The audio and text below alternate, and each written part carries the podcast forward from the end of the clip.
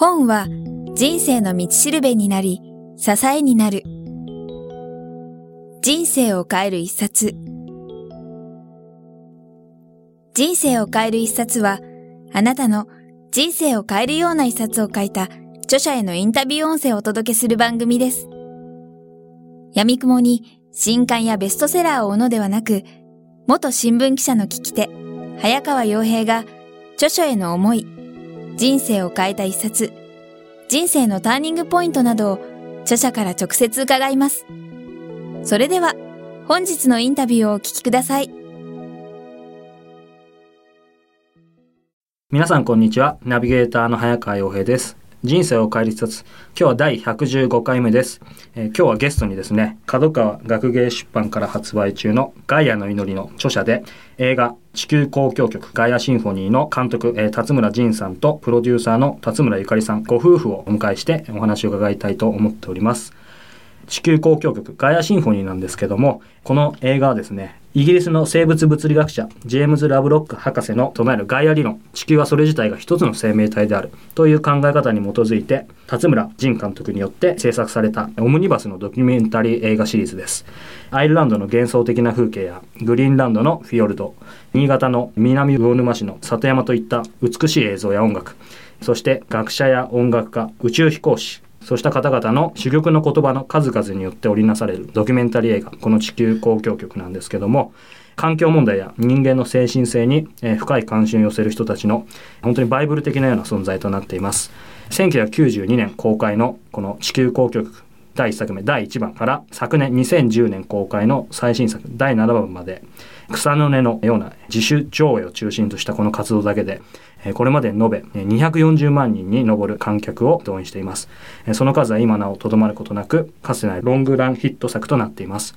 今回ですね、ガイアの祈り、そしてこの映画「地球交響曲ガイアシンフォニー」を作られた辰村仁さんゆかりさんに私がお話を聞こうと思ったのはですね今まで僕自身が起業して目に見えるものばかりを追いかけてきたところが正直ありました。ただそれが今回この作品に触れることで、え目に見えないものの大切さを学ぶことができて人生が本当に変わりました。起業してからですねしばらく最近は充実感とは程遠く心がずっと乾いていたんですけどもそんな時ある友人からですねこの作品を教えてもらってこれしかないというふうに僕が求めていたものはこれなんじゃないかと感動して救われました。そんなわけでですね、今こそもっと世の中にこの作品、ガイアシンフォニー、そして今回のご紹介するガイアの祈りを広めたい。そんな気持ちで今回お二人をお招きしてお話を伺うことになりましたということでこれから辰村仁さんゆかりさんにお話を伺いたいと思いますさあ、ということで今回はですね、ガイアシンフォニー地球交響曲のプロデューサーで、ガイアの祈り著者の辰村ゆかりさんをお招きしてお話を伺います。えー、辰村さん、よろしくお願いします。はい、こんにちは。ご夫婦で出演されるゆかりさんとお呼びしてもよろしいんでしょうか？はい。よろしくお願いします。はい、まずはじめになんですけども、辰村ゆかりさんのプロフィールを簡単にご紹介させていただきます。辰村ゆかりさん、メディエーター、映画プロデュース修士課程終了演劇を通して体の感覚が開くとともに演出論を学ぶ1986年に起きたスペースシャトルチャレンジャーの爆発事故に衝撃を受け映像を通じて未来に希望や夢を伝えることを志し映像制作の道へテレビ番組のディレクターとして数々のドキュメンタリーや情報番組を手掛ける。映画「地球交響曲」をプロデュース。2010年人々が母なるスピリッツを取り戻すことを願う。をテーマに非営利団体命の輪を設立。世界の先住民族を代表したグランマザー国際会議。2010年日本開催メディエーター。佐藤初目おむすびの祈りなどの出版プロデュース。スーザン・オズボーンボイスセミナーなどのワークショップ。ヒーリング CD の企画プロデュースなどシャーマニックな直感と大地母性的なしなやかさを併せ持った新しい世紀のプロデュースを目指す。今あのプロフィールをお読みしたんですがメディエーターってこれはどういったお仕事で肩書きというか？25年ぐらい前に直感でこういう肩書きで仕事をしたいなって思っていたんですけど、はい、それはあの人と人をつなぐとか、はい、人と場所をつなぐとか、はい、そういう何かと何かの間の仲介者とか媒介者っていう意味なんですね。で私自身はこういつもチャネルでありたい。チャネルっていうのはまあ水路とか通り道とかいうふうにありたいと思っていて、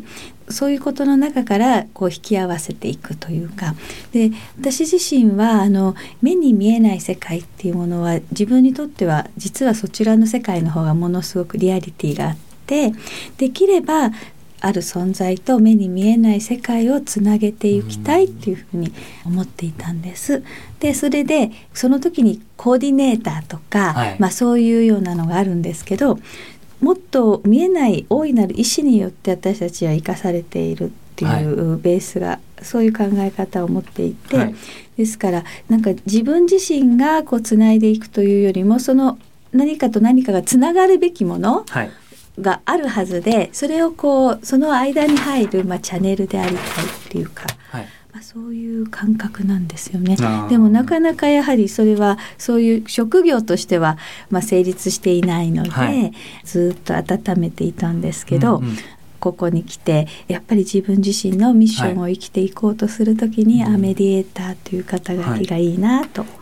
思い始めているところです。じゃあこのメディエーターっていう言葉はゆかりさんがまあ考えたというか。そうですね。その時に実際メディエーターっていうのは辞書を引くとその仲介とか媒介っていう意味で出てきますけど、自分には一番しっくりきたんです。実はプロデューサーという肩書きはいつもこそばゆいくて。あそうなんですか。なるほど。じゃあ今日はぜひメディエーターとしてプロデューサーとして両方伺いたいと思うんですけども。はいありがとうございます。今の話伺ってるとゆかりさんその何が何でも映像を撮りたいというありきじゃなくてどちらかというとそのビジョンで見えたものをそうあの表に出していかなくちゃいけないっていうもう本当にそのことだったんですよね。はいうんうんうんそかそれはどんなストーリーなんですか、うん、えっ、ー、とねもう本当にあのなんか話すとシンプルなんですけど、はい、私たち人間が何のために生まれてきているのかっていうのを問いかけてくるストーリーなんですけど、現在があってで過去があって未来があってっていうストーリーの中になんかそうなっていて、はい、最後に、はいチャレンジャーのその7人がもう光になって宇宙から語りかけてくるんです。はい、それであのもうそでそれはもう地球の、もう本当に最後なんですけど、うん、それは核のエネルギーによってもう地球がもう終わろうとしている時に、人間たちがようやくそこもう滅びる寸前になって、はい、本当の自分を探さなくちゃいけなくなるんですけど、でそれを探してその答えを受けのなんですけど何のために生まれて何が大切なのかっていうことをまあ、伝えてくれるメッセージだったんですけど。ど。そこのところから、まあ、25年走り続けてきた。そうなんですよ。実際そういったストーリーそのものを作ったわけではない、うん。うん、最初はそれを直接シナリオに起こして、ね、映像にしたいと思っていたんですけれども、はいやっぱりまだ全くその時はねまだ23歳とかそういう時で社会にもう出たばかりみたいな頃だったからどうやって作っていくかとか全くわからないじゃないですか。それでまずはテレビの世界に入るんですけど、でいろんなテレビの世界に向かってこう企画書を出すでしょ、はい、そうすると目に見えないものは撮れないんだよとかねよく言われそれで視聴率を取るために、うん、まあ何でもやるんですよね、まあ、テレビの世界って。であこういう仕事をやりたいわけじゃないと思って3年、まあ、技術的にはもう半年でディレクターになりまして、はい、あの旅番組とか、はい、情報番組あのもう本当にたくさん作りましたけど、はい、だからテレビを番組を作る技術っていうのはもう身につけて専門家になったわけですけどでも作りたいものが違うということではい、でビジョンの方に向かわないと具合が悪くなるし、うん、どうしていいかわからないじゃないですか。はい、で人とシェアすることを始めたんです。うん、私今こんなねビジョンを持ってるんだけどって言って話すんですよね。はい、でそうするとねそれだったらこういう人に会ったらっていうふうになんか紹介してくれることがあってでその中の一人があの辰村仁さんを紹介してくれたんですね。そうなんですそういう映像作りたいんだったら辰村仁さんに会いなさいとか言われまして、うん、誰？みたいな 知らないとか思いながら訪ねていきまして。そこで監督仁さんと出会って、えー、まあ、ご結婚されて、はい、えーと、そしてガイアシンフォニーのプロデュースも関わったりとか、うん、その辺の、まあ、流れっていうのはそう。そしてねその、えーと、もうテレビの仕事はやめようと思ってたんですけど、はい、まあ、とにかくでもシェアをしていこうと思ってそしてその辰村仁と出会ってであの訪ねていきまして、はい、また私はその自分のビジョンを話したんですよね。あのスペースシャトルのチャレンジャーの映像から始まるストーリーなんですけどっていうことで。そしたら一通り聞いてくれて、まあ、最初に「あこれは偶然じゃないね」っていうふうに言われたんです、はい、全くその時は何を意味してるのかよく分からなかったんですけども、はい、辰村仁が作っていたあの「宇宙船とカヌー」というテレビ番組がありましてその一番最後のシーンがそのチャレンジャーの爆発の事故を科学者のフリーマン・ダイソンがまあ聞くっていうですね、はい、ところで終わるっていうストーリーなんですけどだからまあチャレンジャーでなんとなくまずだけだったんですけど のつながりだでそしてその時ガイアシンフォニーは撮影が始まっていてちょうど撮影が終わったぐらいだったんです。はい、でまだ世の中には出ていなくて、はい、それを素材でちょっと見せてくれたんですね。少し編集もしていて、はい、でその見せてもらった時にあこういう本当素晴らしい仕事をされている方なんだなと思って、うん、でちょうどその時にボイジャーという、はい、あの惑星探査機がいるんですけどその惑星探査機ボイジャーのドキュメンタリーを作るっていう話が辰村仁のところに来ていて、はい、そのプロジェクトが動き始めるかちょうどそういう本当にちょうどその直前だったんです。はい、で私がまあスペースシャトルの話をしたのであのそのボイジャーの番組作りに、はい、じゃあ一緒に入りませんかって声かけていただいて、でそこからその私フリーランスになりまして、一緒にその番組を作ったんです。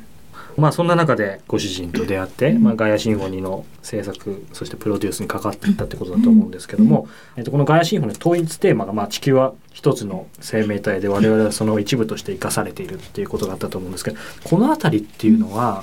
えっと、もうゆかりさんご自身は今の話を伺うと、監督と出会う前からその辺りっていうのはもう気づいていたのか、何かきっかけがあったのかとか。そうですね。ですから多分その言葉として生かされているという表現ではなかったけれども、はい、ただ私たちはその自分のねこの肉体だけが全てではないっていうか、はい、永遠の時間の中に私たちは生きている、はい、だからそれを自分が生きているんではなくてそういう命の巡りの輪の中に生かされているっていうことは多分感じていて、うん、でその中でじゃあ人間は自分がこう生まれてから死ぬまでの間に何をしなくちゃいけないのかっていうことをあのメッセージでも受け取れたんだと思うんですけど。なるほど。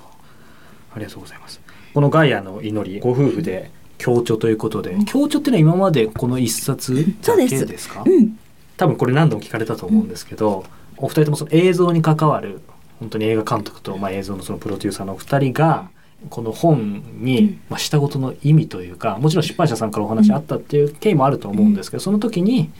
何かお二人で感じたこととか普段は別に文筆業なわけじゃないわけですよね。そのあたりっていうのは何か？えっとですね私たちはものを作る時に、はい本当によくいろんな話をしたんですよね。で監督からいろいろ相談を受けてよく本当話をしていたんですよね。でもねやっぱりその監督はものすごくこうやっぱりものを作り始めるとこう一つのことにずっと集中し始めるんですね。はい、でなんかある時から私の言葉がこう届かなくなってるっていう感じがちょっとあって、はい、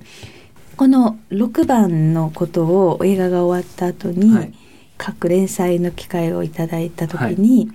私の言葉が届かなくなっているような感じがしたので、はい、それを監督に私の思いを届けたいっていうことがあってでその6番の時のエピソードを書いたんですね。あそうなんですか？ねそこがあるんですね。うん、でそれがまとまってでそれが監督がまとまったのを読んだ時になんかこれは素晴らしいとか言い出して、言い出して。言い出して。もうようやくやっと分かったのかしらみたいなこういう私の思いがみたいな、はい、でぜひ出版に向けて動こうっていうことになったんですけど。そうなんですか、うん、じゃあ最初出版ありきという感じともちょっと違うんですよね、そうではなくはい。じゃあ、奥様からご主人へというか、うん、プロデューサーから監督へみたいな、うん、そうだったんですけど。ああよかったです。そんな話聞いてすごい。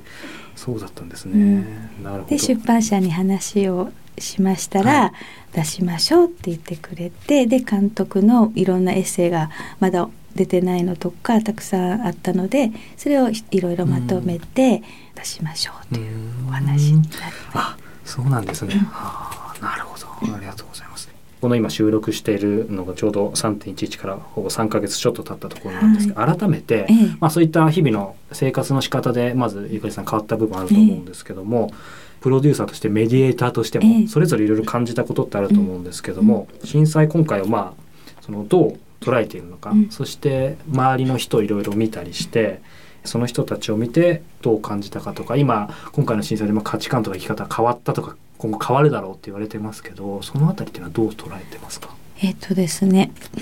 やっぱ私がその25年前にこう見ていたビジョンとかがあって、はい、もう本当にいよいよ始まったなっていう感じなんですよね。うん、それであの震災実際私はあの被災地の方も、はい、あのえーと、石巻とか陸前高田とか福島とか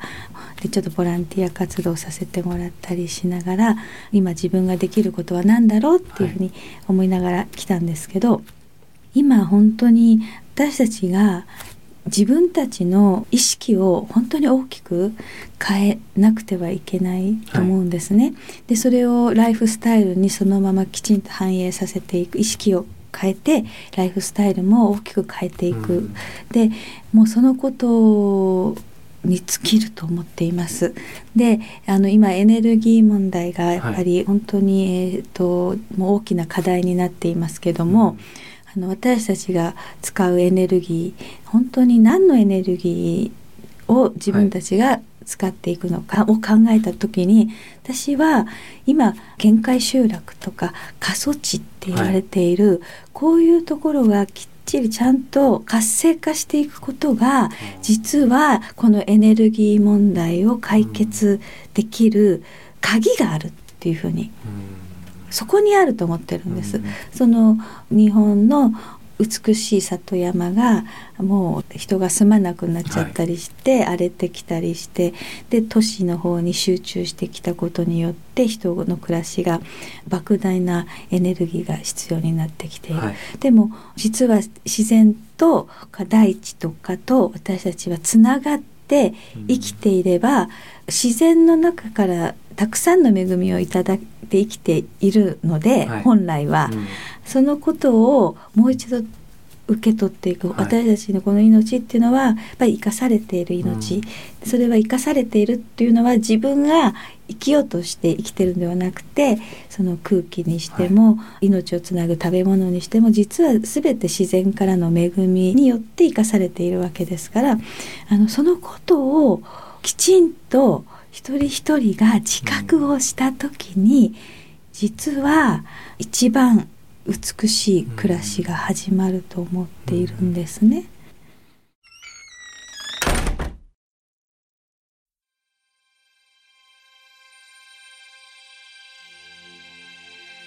本日のインタビューはいかがでしたか？渡辺美希さんや茂木健一郎さんら、過去にお届けした100人以上の著者インタビューは、すべて人生を変える一冊のサイトより無料でダウンロードできます。もっとインタビューを楽しみたいという方は、ぜひお聞きください。サイト URL は、kiqtas.jp スラッシュ book キクタス .jp スラッシュブックです。Google で人生を変える一冊と入力いただいてもアクセス可能です。本日も最後までお聞きいただきありがとうございました。それではまたお耳にかかりましょう。ごきげんよう。さようなら。この番組は、キクタスの提供、若菜はじめ、ご機嫌ワークス制作協力、宮浦清志音楽、清水夏美ナレーションによりお送りいたしました。